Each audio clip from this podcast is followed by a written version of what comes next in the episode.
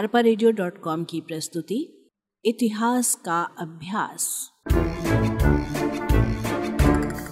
वाचक स्वर, कंचन। वर्तमान में अतीत की प्रासंगिकता। वर्तमान में अतीत की प्रासंगिकता। अतीत का अध्ययन अतीत के लिए नहीं, अपितु वर्तमान समाज के उपादेयता के लिए किया जाता है। ये कथन है मेडेल बाम का।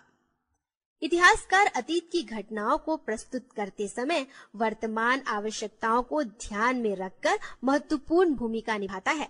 इतिहास विषय के अध्ययन से भारतवासियों को अपने पूर्वजों की उपलब्धियों की जानकारी मिलती है।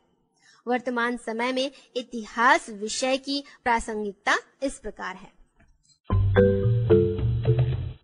पहला, अतीत का अध्ययन वर्तमान में आवश्यक।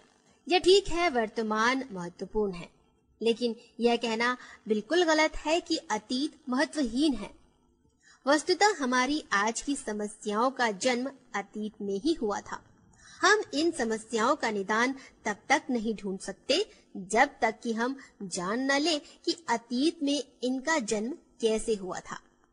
यहाँ तक कि डॉक्टर भी मरीज़ के पहले के रोग का हवाला जानकर ही कोई नया इलाज करता है।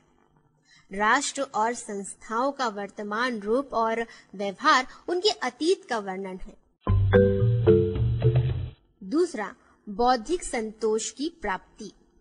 प्राचीन भारतीय इतिहास का अध्ययन वर्तमान में प्रासंगिक है, क्योंकि इससे भारतीयों को अपने अतीत का पूर्ण ज्ञान होता है।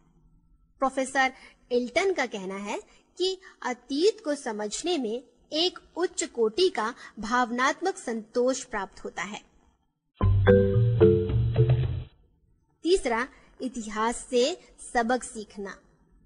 इतिहास में हुई घटनाओं के कारण और परिणाम के मध्य संबंध स्थापित कर हम यह निश्चित कर सकते हैं कि हमारे पूर्वजों ने जो निर्णय लिया था, यद्यपि परिस्थितियों के अनुसार वह उचित था, परंतु यदि दूरदर्शिता से कार्य किया जाता तो परिणाम हमारे अनुकूल होते।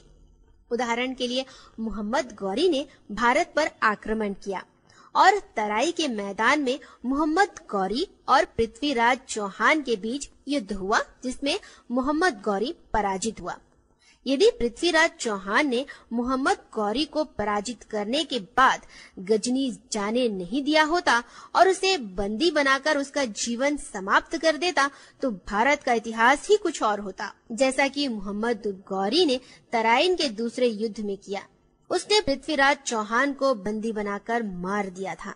यदि हम अतीत की त्रुटियों को पुनः न दोहराते तो देश दीर्घ काल तक गुलामी की जंजीरों में न जकड़ा होता।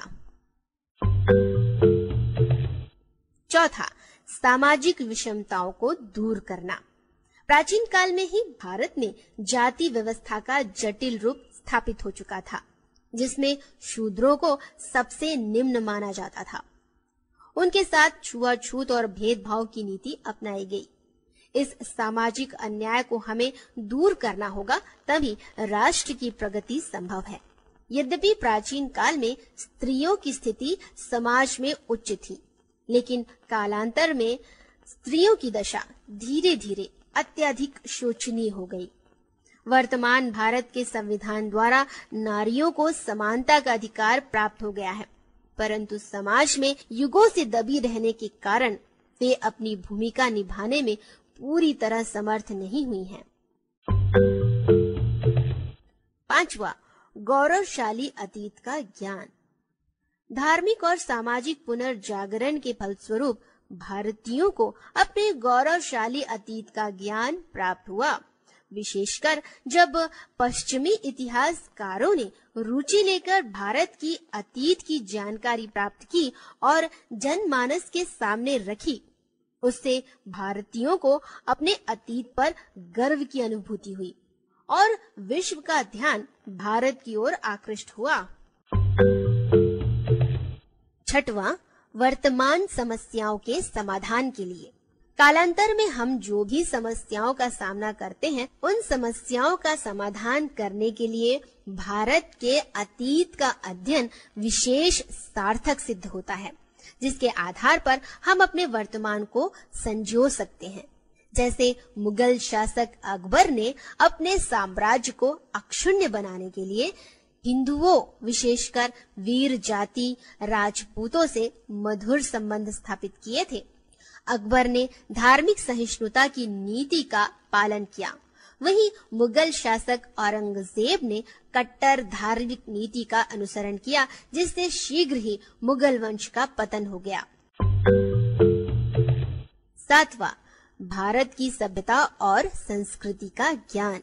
अतीत काल में भारतवासी कैसे रहते थे, किस तरह जीवन यापन करते थे, उनकी संस्कृति क्या थी, वे कौन कौन सी परंपराओं और रीति रिवाज को अपनाते थे इस तरह के बहुत सारे प्रश्न मस्तिष्क को उद्वेलित करते हैं।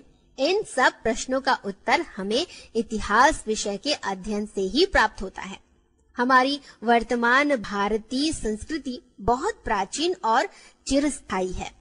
इस संस्कृति को अक्षुण्य बनाए रखने में कौन कौन से मूल तत्व विद्यमान है, इस बात की जानकारी हमें अतीत के गहन अध्ययन के उपरांत ही प्राप्त होगी। हुमायूं कबीर का कहना है कि भारतीय संस्कृति की कहानी, एकता तथा समाधानों के एकीकरण और प्राचीन भारतीय परंपराओं के पूर्ण तत्व की कहानी है। सभी संस्कृतियाँ नष्ट हो गई, लेकिन भारतीय संस्कृति की एकता तथा समन्वय सतत और अमर है। आठवां देश की प्रगति में बाधक तत्वों की पहचान।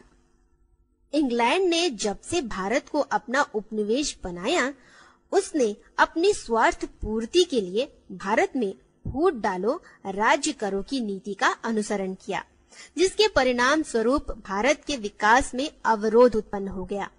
जब तक अतीत की इन बुराइयों को, जिन्होंने गहराई तक अपनी जड़ें जमा रखी हैं, दूर नहीं किया जाएगा, भारत की प्रगति में बाधा उत्पन्न होती रहेगी जातिवाद और संप्रदायवाद वर्तमान में भारत के विकास में बाधक तत्व है राम शरण शर्मा के शब्दों में, प्राचीन भारत के अध्ययन से हम तह में बैठकर पता लगा सकेंगे कि इन दुराग्रहों की जड़ें कहाँ हैं।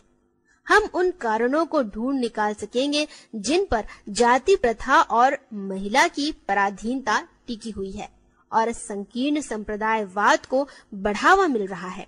हमें राष्ट्र की प्रगति के लिए इन सामाजिक विषमताओं को दूर करना होगा। अरपा की प्रस्तुति, इतिहास का अभ्यास।